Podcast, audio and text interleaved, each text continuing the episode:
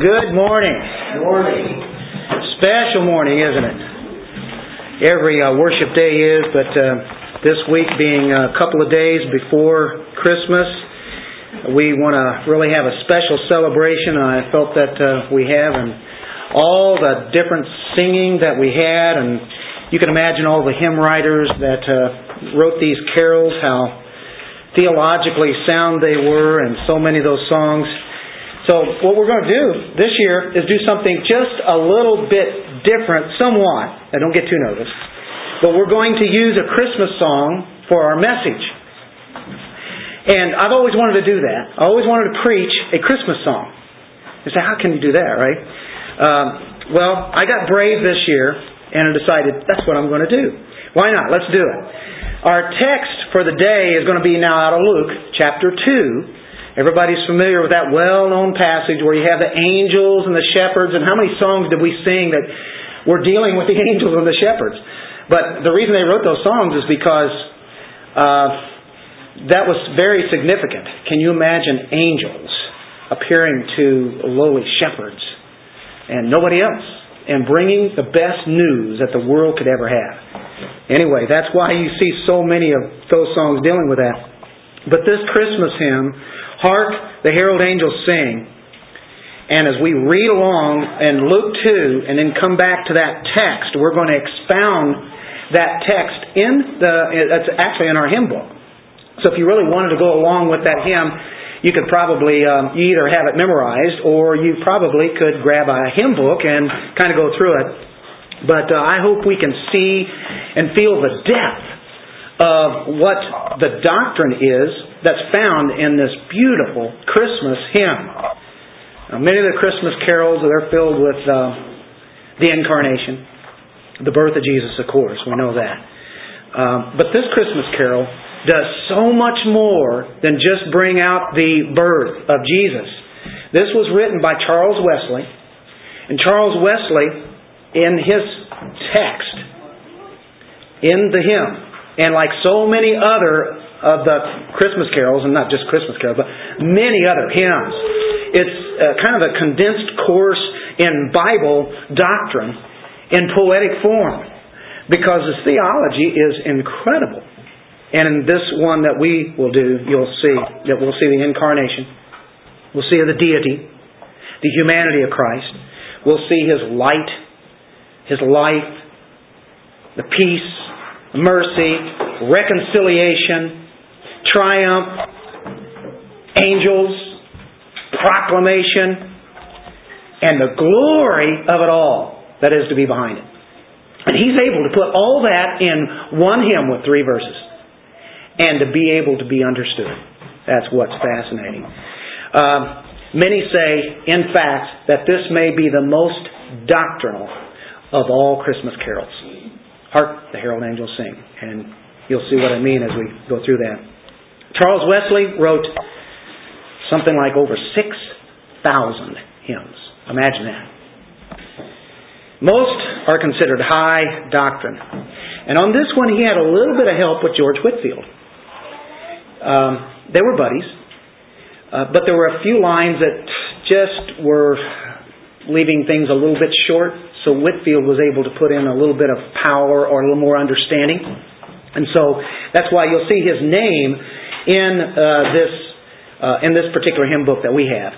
Uh, Charles Wesley, George Whitefield, and uh, of course the music is done by Felix Mendelssohn, which many of you are probably very familiar with, the great uh, one who put in uh, the tunes back in the 1800s. Anyway, it's also known as the most popular hymn in the English language.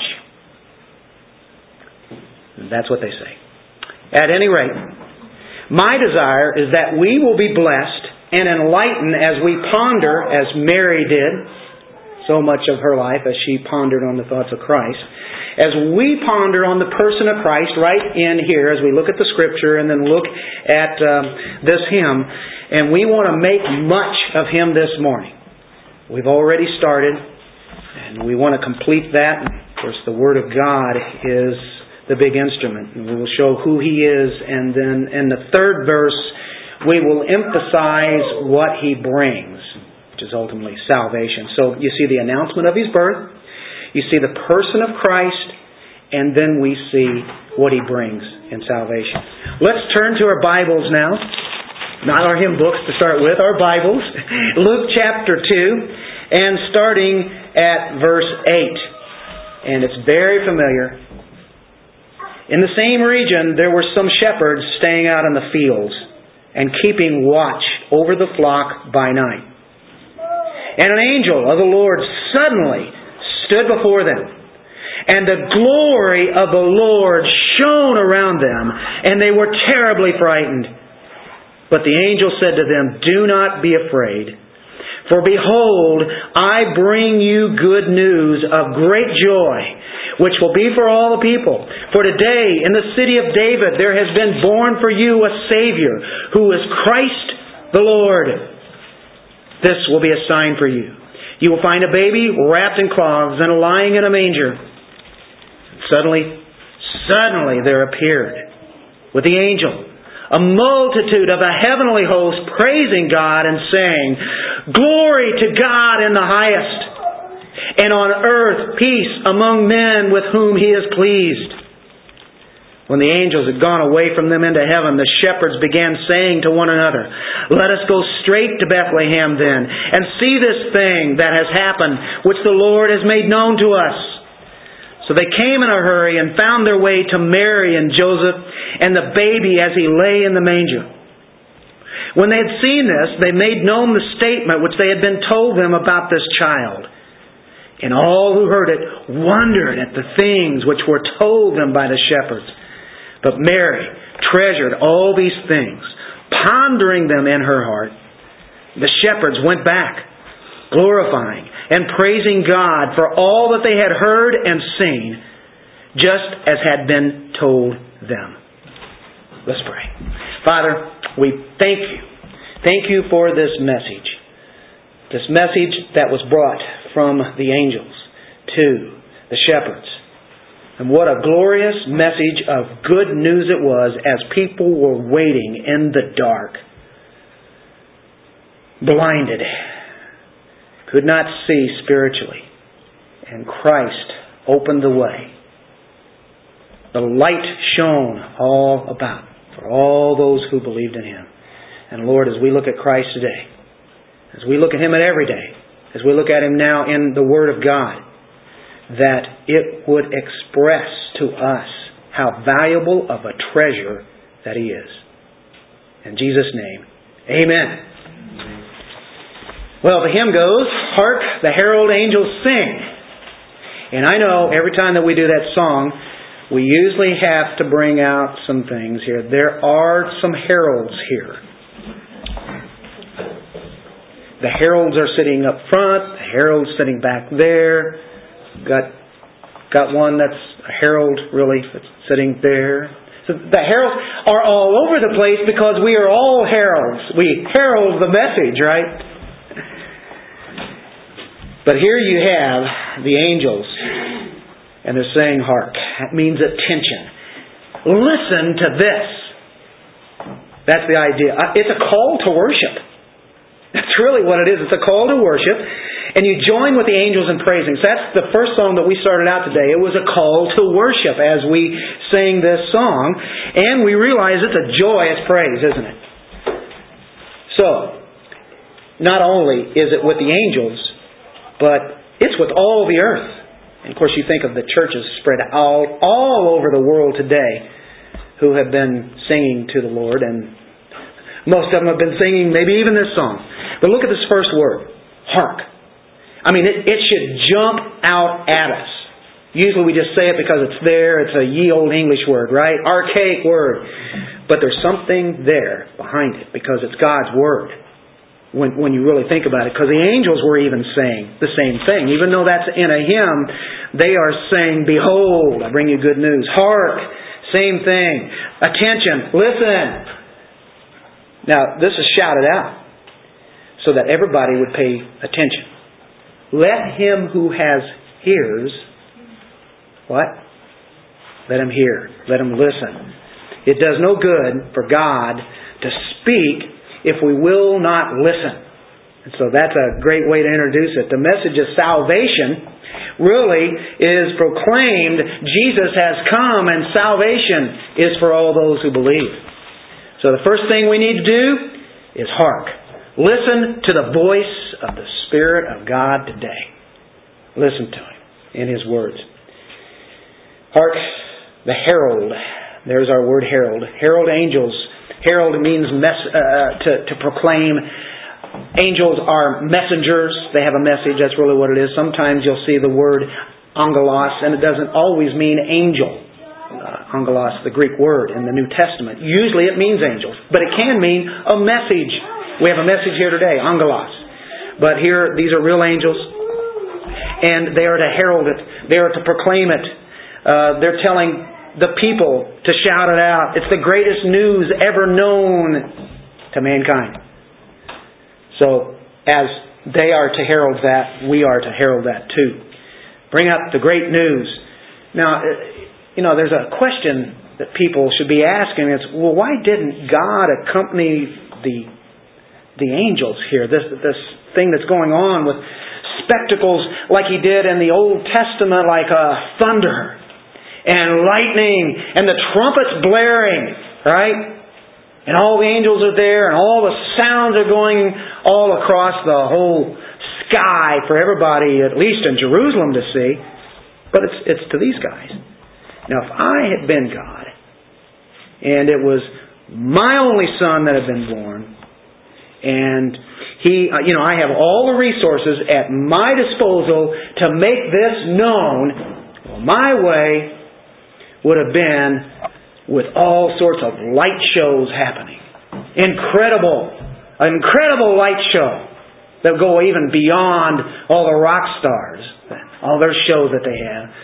You can imagine all that flashing. How about meteor showers? How about a, a lunar eclipse? I mean, just crazy things going. How about volcanoes erupting? Earthquakes? But no. You do have the angels coming Son of God has been born.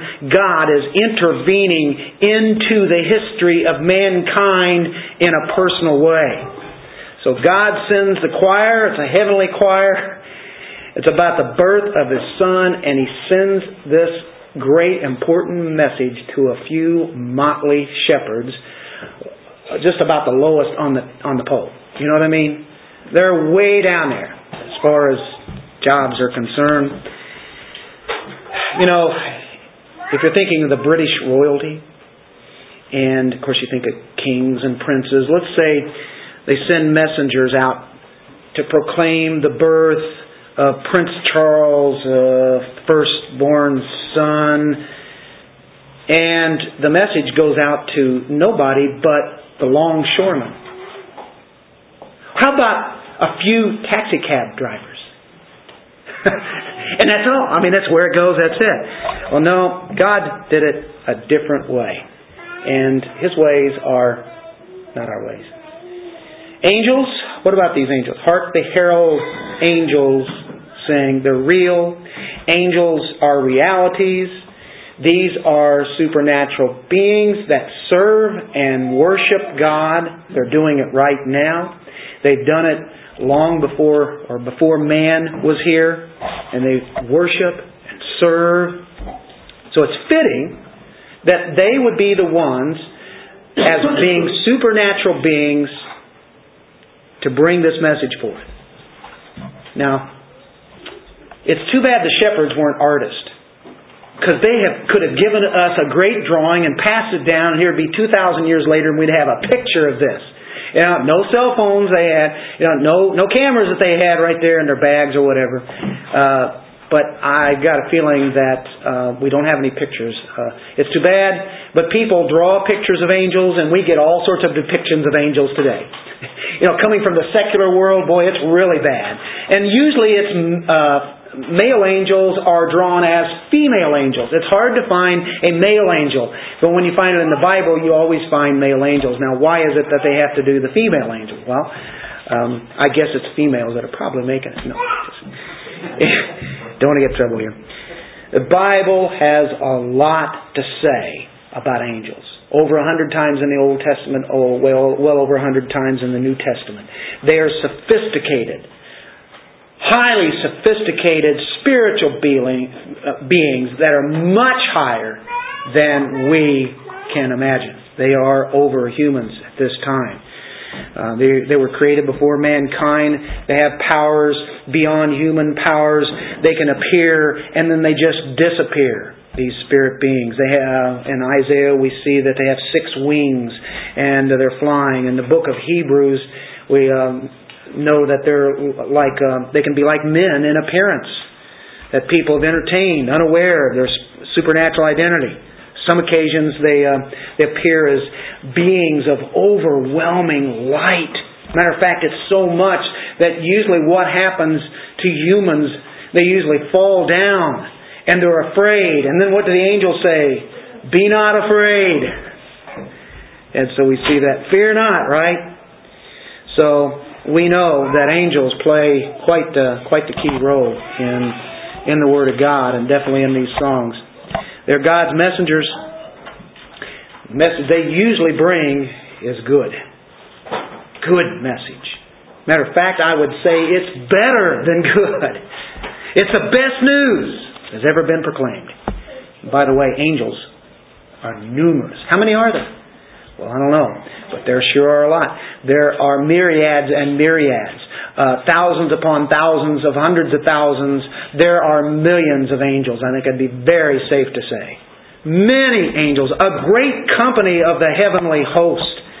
Uh, if you look in Revelation 5:11, and this is a praise chapter here. Then I looked and I heard the voice of many angels around the throne and the living creatures and the elders, and the number of them was myriads of myriads and thousands of thousands, saying with a loud voice, Worthy is the Lamb. Can you imagine millions of, of people and that are that are there in heaven glorified, and then with the millions and millions of angels, worthy is the Lamb that was slain to receive power and riches and wisdom and might and honor and glory and blessing. You know, we had you know just a, a, a few number of people, and when we say words together in songs, you know, it has a lot of power when we put all that together. Now, imagine this. I've been in a stadium and I've heard fifty thousand men sing together. Boy, is that incredible! That's nothing compared to this. Um, let's go to um, Luke 2.13, and it says it right in our text. And suddenly, I mean, there was one angel there by himself, and all of a sudden, suddenly, out of nowhere, in an instant, there appeared with the angel a multitude of the heavenly host. I mean, boom, boom, just like that, you've got thousands upon thousands right there in the sky. I don't know what those shepherds were thinking, but I imagine they were thinking, is, is this some kind of dream? Did I fall asleep? They're looking at the other shepherds. Am I sleeping, dreaming? What's going on? What's that? Is this real? What a moment. Now, talking about the shepherds. From a marketing standpoint, God didn't have the right idea. He blew it if he was into marketing. Because you've got to go in a big way to make everybody see this. And you have all these thousands and thousands of angels, and they appear to maybe ten or fewer shepherds. Can you imagine a great big band and a choir and instruments and everything, and they all show up to this concert, and there's like ten people out there, and these people are really a bunch of nobodies Maybe guys that came off the street. this is how God designed it. He said, no, no, that's not the way you do it. Shepherds as the audience? God, are you kidding me? The announcement. We read here today. It's for everybody. It's spectacular the way that He does it. But it's only to a handful. And this shows that God brought Christ in the most humble way that he could do. And you know the whole story of how he was born. Swaddling cloths, and the manger, and the animals around there, and it's stinking, and it, it's just a terrible place. It's not a biological place for a baby to be born. We clearly would not want that to happen today. And that's the way that God did it. We know that. I think we can identify with these shepherds. These, these shepherds really were ordinary, average, everyday people. They weren't governors. They weren't kings. They weren't presidents. They weren't the theologians. Folks, they were shepherds. They were everyday people. That's how God is. Isn't that amazing? Not many mighty, not many noble, and we're amongst those people. None of us deserve peace on earth, goodwill toward men, do we? I uh, that's stated in Matthew. None of us deserve that. We are sinners. We do not deserve to be reconciled to God. And we'll see that in a moment in, in this hymn, reconciliation. But to people just like us, average Joes, a few of them, he brought that great, stupendous message. God's ways are not our ways. God announces the birth of His Son by an angel quietly. They slip up on the shepherds, immediately show, and these shepherds have been guarding the sheep at night. All this happens. Hark the herald angels sing. What's the next line? Glory to the newborn King. What's the next word? Glory. We could spend a whole message on that, couldn't we? That's what it's all about. This is why we are here. This is why we sing. This is why we preach. This is why we pray. This is why we take the Lord's Supper. This is why we fellowship. It's why we serve. We are all about giving glory to God because the chief end of man is to glorify God. And as we do that, we enjoy Him forever. Glory to God, that's what it's about. The King was here. The King is here. He was only an infant. At that time, the King was there. He appeared. This is amazing. Sounds like some kind of a kid's story, doesn't it? But it goes way beyond that. Okay, what's the next line? Peace on earth and mercy mild. Peace on earth they didn't have peace at that time, and the uh, the Jewish people were under the rule of the Romans. And they had Herod as their king, and he really what he was part Jewish and or Idumean, whatever. Uh, they had all sorts of things happening there, but um, the peace we're talking about is the peace with God. Peace with God. If you turn to Romans chapter 5 verse 1, yes, Hark the herald angels sing takes a lot of scriptures, as you'll notice. Maybe out of the great doctrinal book of Romans, out of Luke, of course, out of Micah and Malachi, and other places. Romans 5.1 says, Therefore, having been justified by faith, we have peace with God not peace among nations. That's always going to be some kind of turmoil going on. There always has been. Wars and rumors of wars, they'll go on and on till Christ comes back. But we're talking about having peace with God through our Lord Jesus Christ. Peace on earth and mercy mild. They were waiting for this one of mercy to come. He's mild. He's gentle. What if he was a king that came and started slapping all the rules on people and then giving people really hard ways of living, like many kings have done. Most kings have done. He's not a dictator. He's not a political dictator. He is the king, but he is a king who did, I'll say, very simple acts of mercy that actually were miraculous. He brought people back from the dead. He healed the sick, grew arms or legs on people that didn't have those. He raised the dead, cast out demons. Think of the things that he did. He was compassionate and merciful. He's a merciful Messiah. And mercy is at the heart of his ministry. And when you think of mercy, you think of our miserable condition. When you think of mercy, you have to think of our misery. We are in misery, but His mercy comes along and brings us out of that. situation that we're in. And so the shepherds proclaim peace and mercy mild, as Wesley put it here. Shepherds proclaim this. This is what they're waiting for. They can't wait to tell. Everybody's been waiting for this, or many. And then the next line God and sinners reconciled. Boy, is that a doctrinal term or what?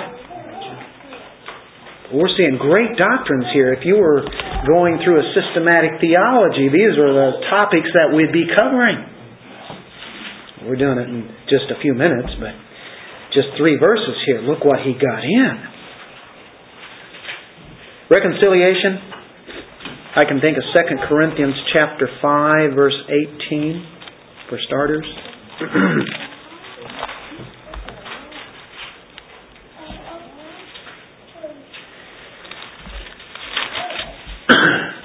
now, all these things are from God, who reconciled us to himself through Christ and gave us the ministry of reconciliation. We were at enmity with God. We were enemy sinners who really did not honor God. And actually, we hated God, whether we knew it or not. Probably never admitted it, but we did. We hated God. And so He's the one that brings us back in to a right relationship. To reconcile, you've heard of reconciling the, the bank statement? making everything right if you have a few errors, you know, and you bring the right and the left column and they come together and now you've got a, a balanced or a reconciled statement. The statement there, now you've reconciled with that statement. So, we have been put into the right position with God when we were depraved and enemy sinners.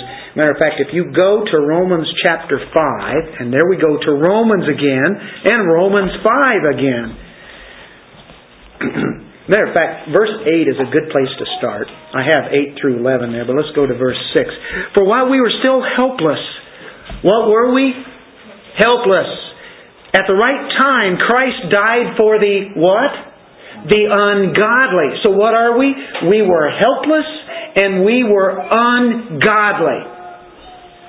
For one will hardly die for a righteous man, though perhaps for the good man someone would dare even to die.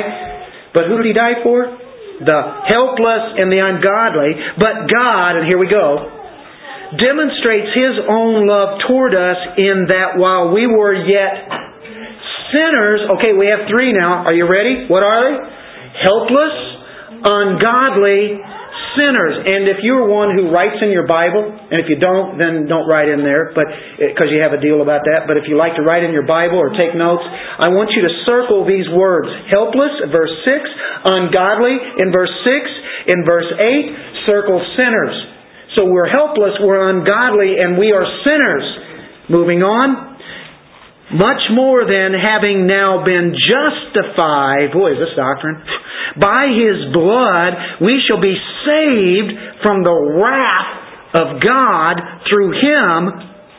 For if while we were what? Enemies. There's another one to circle if you've been doing it. What do we have now? Helpless, ungodly, sinners, enemies. That's who we were we were reconciled, there's our word, to God through the death of His Son.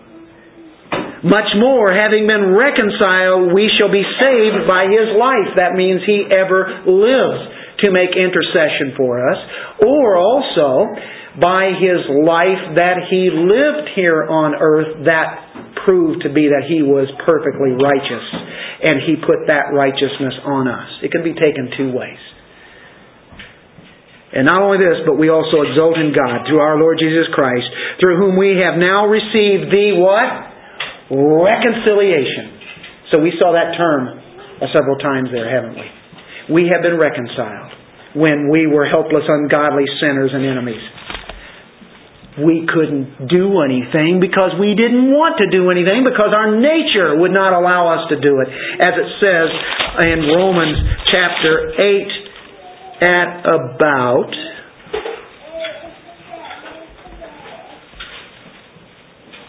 verse 7, the mindset on the flesh is hostile toward God. Enemies, right? For it does not subject itself to the law of God, for it is not even able to do so.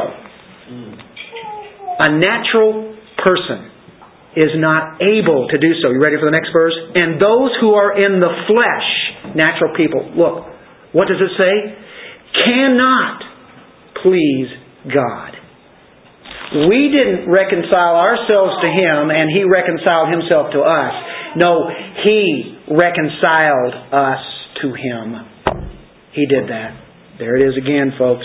What a great God. We're proclaiming what a great Jesus Christ. The, the next one is joyful. All ye nations rise. Why wouldn't you after all this? Being reconciled, why wouldn't you have joy, right? And of course Galatians 5.22, when you have the Holy Spirit, the fruit of the Spirit is love, joy. Matter of fact, the next one is peace. And we move on in the song, join the triumph of the skies. Triumph. 2 Corinthians chapter 2 verse 14. But thanks be to God who always leads us in triumph in Christ. He leads us in triumph. He has defeated sin, death, hell, all of the enemies. He defeated Satan and all the demons as he went up to be with God the Father. And He has a body today as He intercedes for us. And we are going to be exactly like Him in the sense of being glorified. We will not be Him or God, but triumph, folks. And so Wesley writes, join the triumph of the skies. Look at the angels proclaiming this. This is fantastic. Well, we move on. You think Wesley had a lot to say? We're still in the first verse in that hymn. With angelic hosts proclaim. Look what they're proclaiming. And he says, with them proclaim this. You know what that is? That's sending out the good news. Folks, we are to give this same good news. Christ the Lord has come to save people from their sins. That's our message. We proclaim that. He says, with the angels do that. So he gets evangelization in there, doesn't he? Isn't that incredible? You, we're not even finished with the first verse. Christ is born in Bethlehem. Of course, Christ is another thing. We're just going to move right through it, but that's Messiah.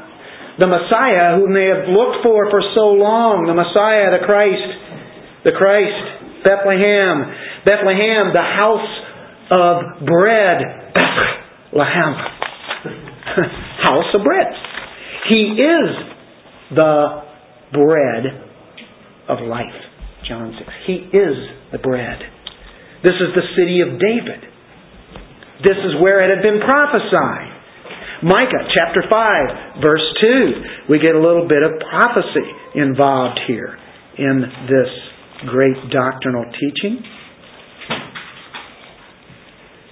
Micah in the Minor Prophets, right at the uh, fifth chapter, verse 2. But as for you, Bethlehem Ephratah, and the Ephratah is identified there because there was another Bethlehem in another place. So he gets specific and tells beforehand about the birth of telling where it was going to be at. Do you think 500 years before your life somebody could have shown who you were and where you were going to be born? That's just one of many, many, many. Too little to be among the clans of Judah. So he's from the tribe of Judah. So it tells what family line he is in. From you, one will go forth for me to be ruler in Israel. His goings forth are from long ago. That means he's eternal from the days of eternity. Hark the herald angels sing, Glory to the newborn King. He's been born. Now, we go into verse 2. This emphasizes who Jesus was and who Jesus is. Christ by highest heaven adored. Christ the everlasting Lord. We're in verse 2 of the song, Hark the Herald Angels Sing. Christ, the Messiah, is the highest, the highest heaven adored. That means He is adored, He's worshipped. Who alone can be worshipped? Only God. And Christ here is adored and worshipped. Christ, everlasting Lord or eternal Lord. We saw in Micah that He's the everlasting, the eternal one.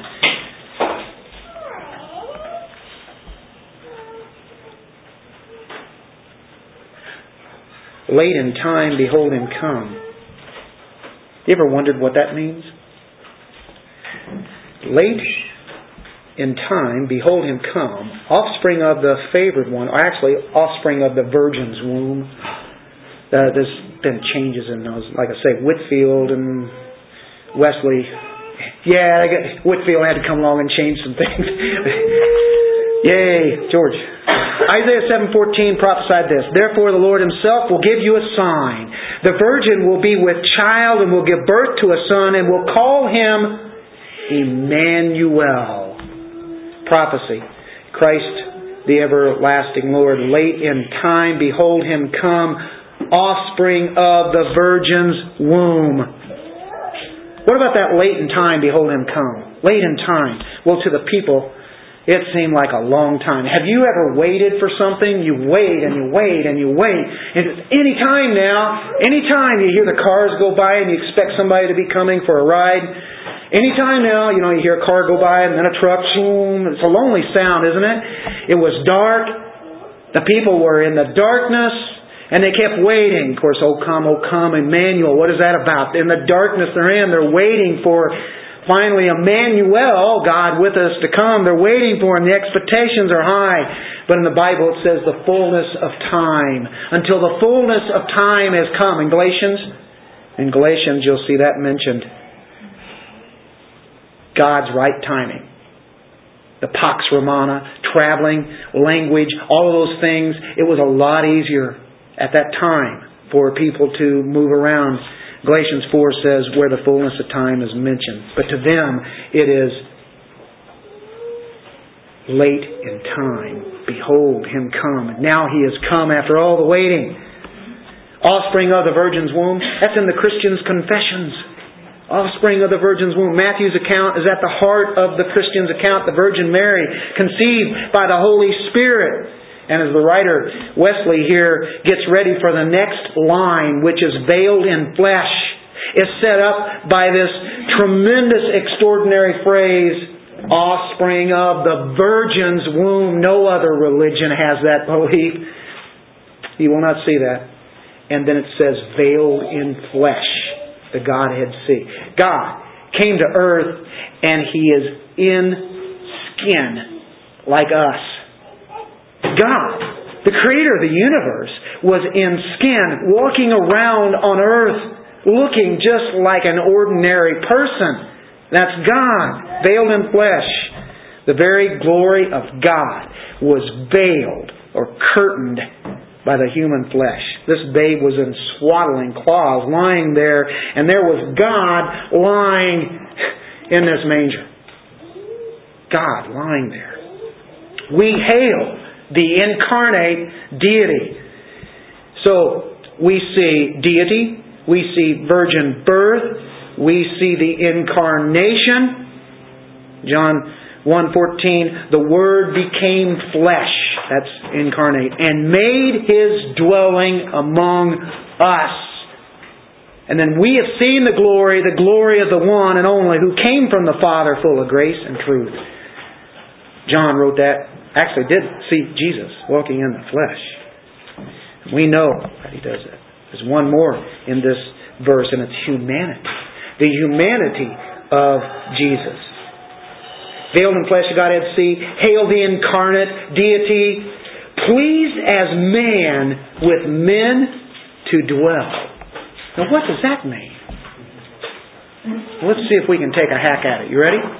Pleased as man as men as well. I've always saying that and I didn't really think too much about it. Have you ever sung some songs and a lot of things stick out and then there are other lines you just sing it because that's the way it is. It's been there for decades. So I finally had to kind of peer into it and do a little bit of studying and see what some other people said. What was Wesley meaning here when he said this, right? Usually you, you look through biblical uh, interpretations and you go to the, to the Greek and such.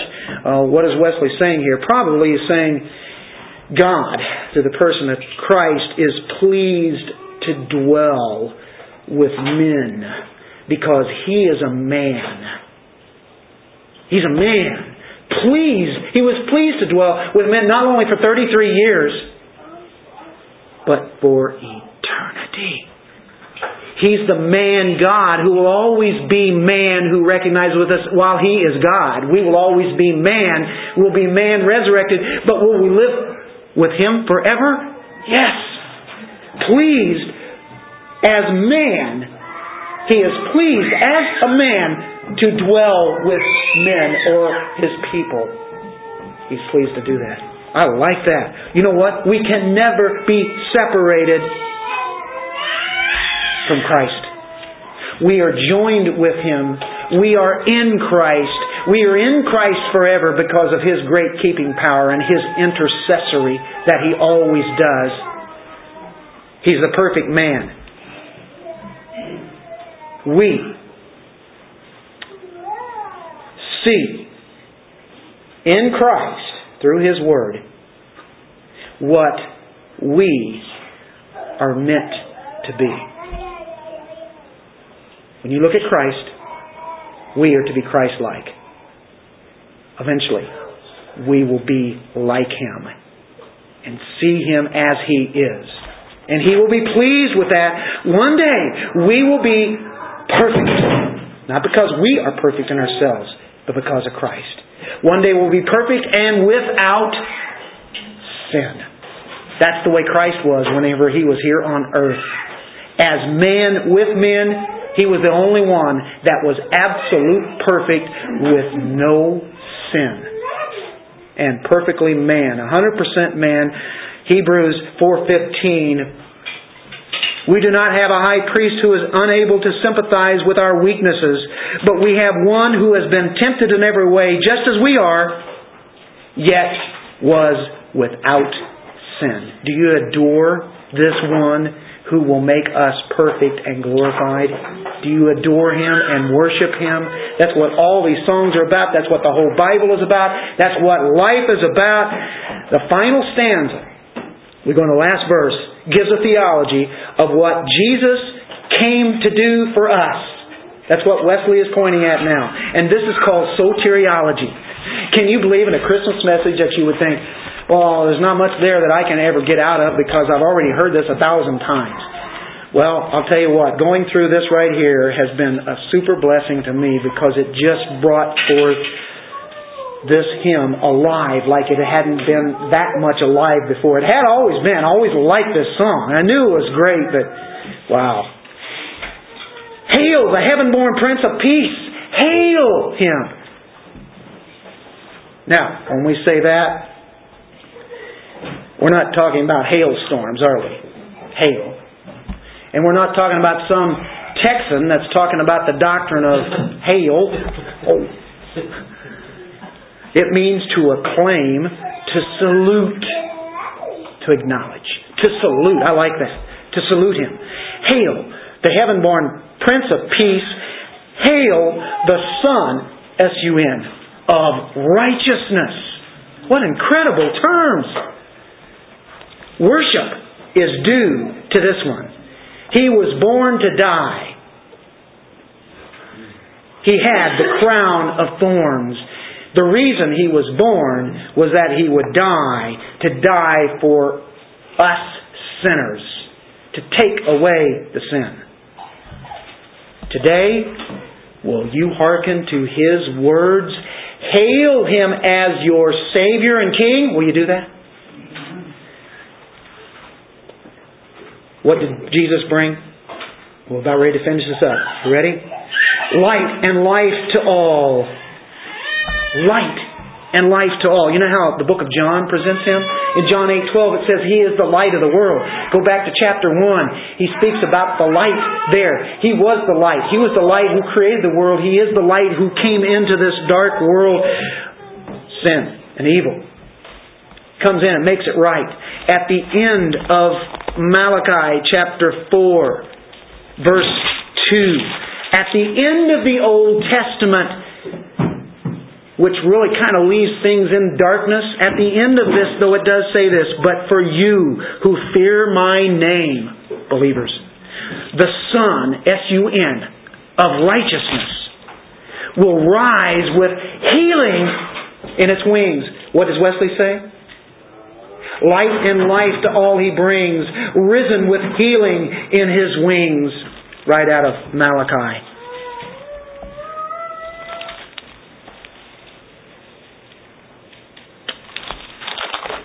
He's light. He's life. Abundant life.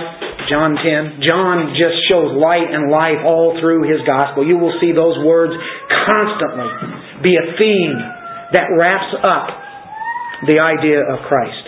He brings life. He brings light. All those people who were in darkness, who were repressed they were needy people. They were miserable people. They needed His mercy. And He brings life to them. Healings in His wings. You saw that in Malachi 4 2. The healing.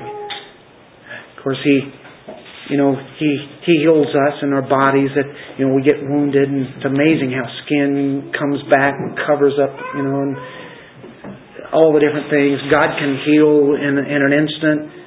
Uh, but the best healing that He does of all things is He brought us from the most miserable condition that we could possibly be in. We were broken people, and He came in and put us back together again, healing in His wings. Do you know what?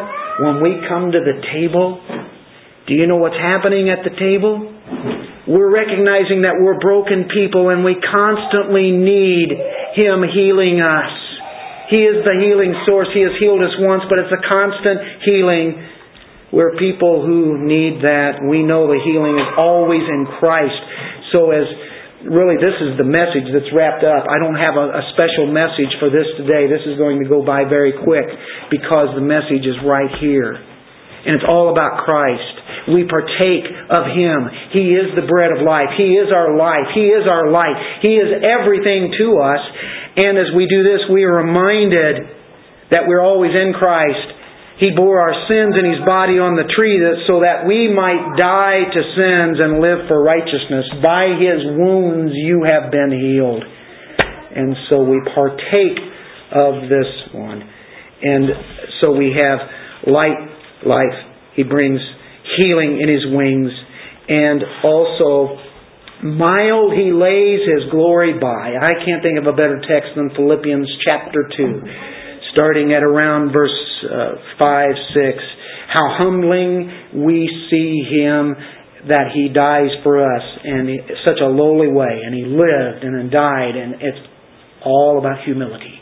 The humility of Christ. Mild he lays his glory by. As he set it aside, in a sense, his glory as he came to do what he had to do here. And then he prayed the great prayer Restore that glory to me, Father. He laid it aside to take on these bodies and all the things you have to submit to in this sinful, evil world. And then we see it gets even better. Born that man no more may die. What theology is there? Oh my, that's the resurrection. Victory over death. 1 Corinthians 15, 54, 57. That no more men may die. He raises the sons of earth in 1 Corinthians chapter 15. That great text on the resurrection. He says this. But when this imperish, when this perishable will have put on the imperishable, and this mortal will have put on immortality, then will come about the saying that is written, Death is swallowed up in victory. O death, where is your victory? O death, where is your sting? The sting of death is sin, and the power of sin is the law. But thanks be to God who gives us the victory through our Lord Jesus Christ. Victory over death. Wesley is bringing it to a close, and then he brings that last born to raise the sons of earth. He was born to die so that he would resurrect, so that we could be born again, born to give them second birth. He was not born twice. He was born once in the flesh. He had always been here as God. He wasn't born as God, but he was born in the flesh so that we could be born a second time. Born again, born to give them second birth. He was born as a man so that we could be reborn. Folks, Amen. What's the last line? Hark, the herald angels sing, Glory to the newborn King. When you see what all He's done, who He is, and about this birth, and then you take that backwards and you go back and you bring it all the way to salvation to us. Glory to the King. He is no more a newborn. He is the King. Listen to what an English hymnist named Eric Routley wrote concerning Wesley's hymns. I'm not trying to glorify Wesley, but it's amazing how in three verses we got so much doctrine of Christ right here. These hymns were composed in order that men and women might sing their way not only into experience but also into knowledge. Did you experience these songs this morning? I thought it was incredible. There's a feeling there that we are to have. We are to feel when we worship. We should let it out. Sing loud to God. Be whatever your emotions want to do, whatever your body would like to do. Shout it out to God how great He is. That's experience. But he says it's not only into experience are those songs, but also knowledge that the cultured might have their culture baptized, and the ignorant might be led into truth by the gentle hand of melody and rhyme. Oh, how this hymn can be a helpful tool in understanding the importance of our Savior who was born for us to die for our sins that we may not die. Merry Christmas to you all. Father, we thank you for this great text in uh, Luke chapter 2, which described all these so many things and all these songs that we sang this morning. There's so much more to the Christmas story, but there's much, much more of what Christ did. And he had to come here, had to be born in the way he did. It's all glorious as we look at that. And Lord, as we take one last thing in our public worship here today. May we take the fact that there is healing in your wings. We have a need and we have to continue to feed on you to stay healthy. The Word of God is how we do that, along also with a material way of doing it spiritually, and in the material way just memorializes the sense of what you've done, where you've put us at. You are pleased as man to live among us. And you have put us and joined us to you. We are in Christ as one body. And may that message linger as we have need for you. Because you died for us. And may this give you glory as we finish up our worship today. What a great honor it's been to honor you. In the Son's name, Amen.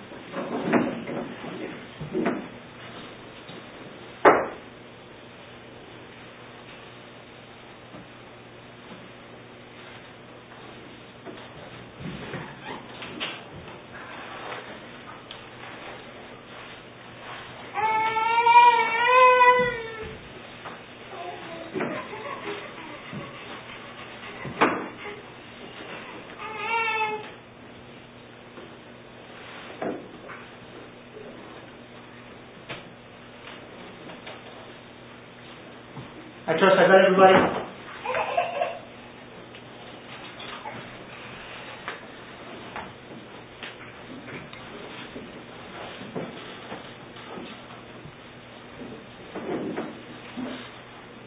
Let's pray.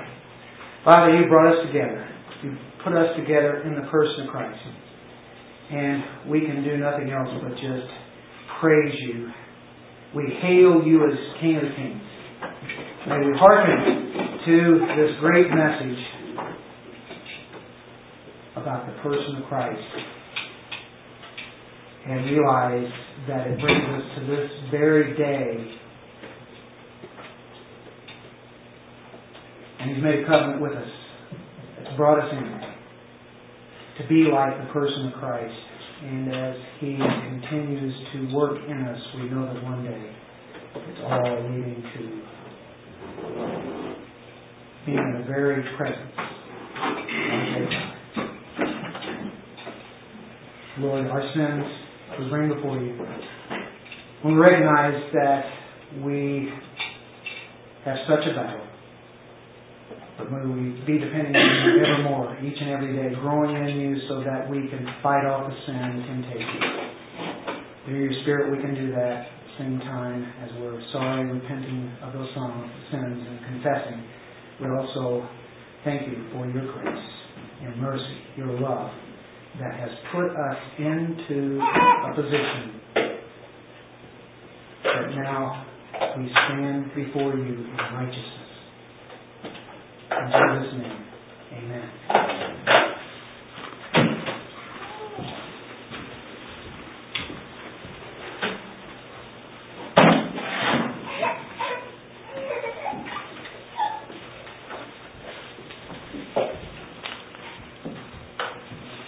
And as you finish there, why don't we all stand?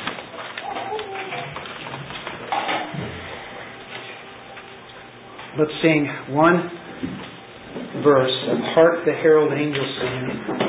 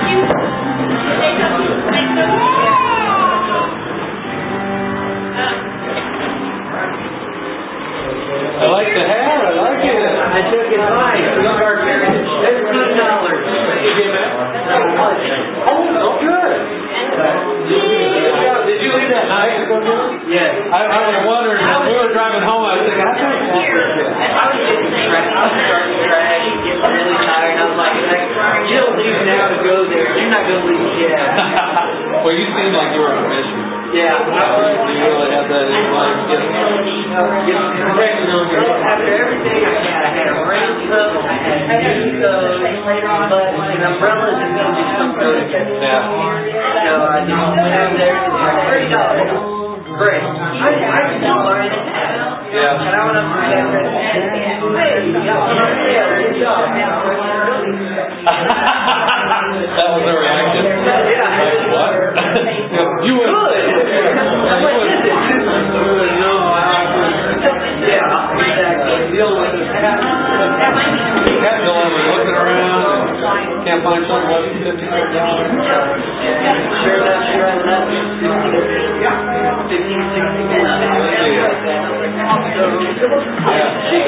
Yeah, that's. Yeah, that doesn't break heart. Or the bank. Well,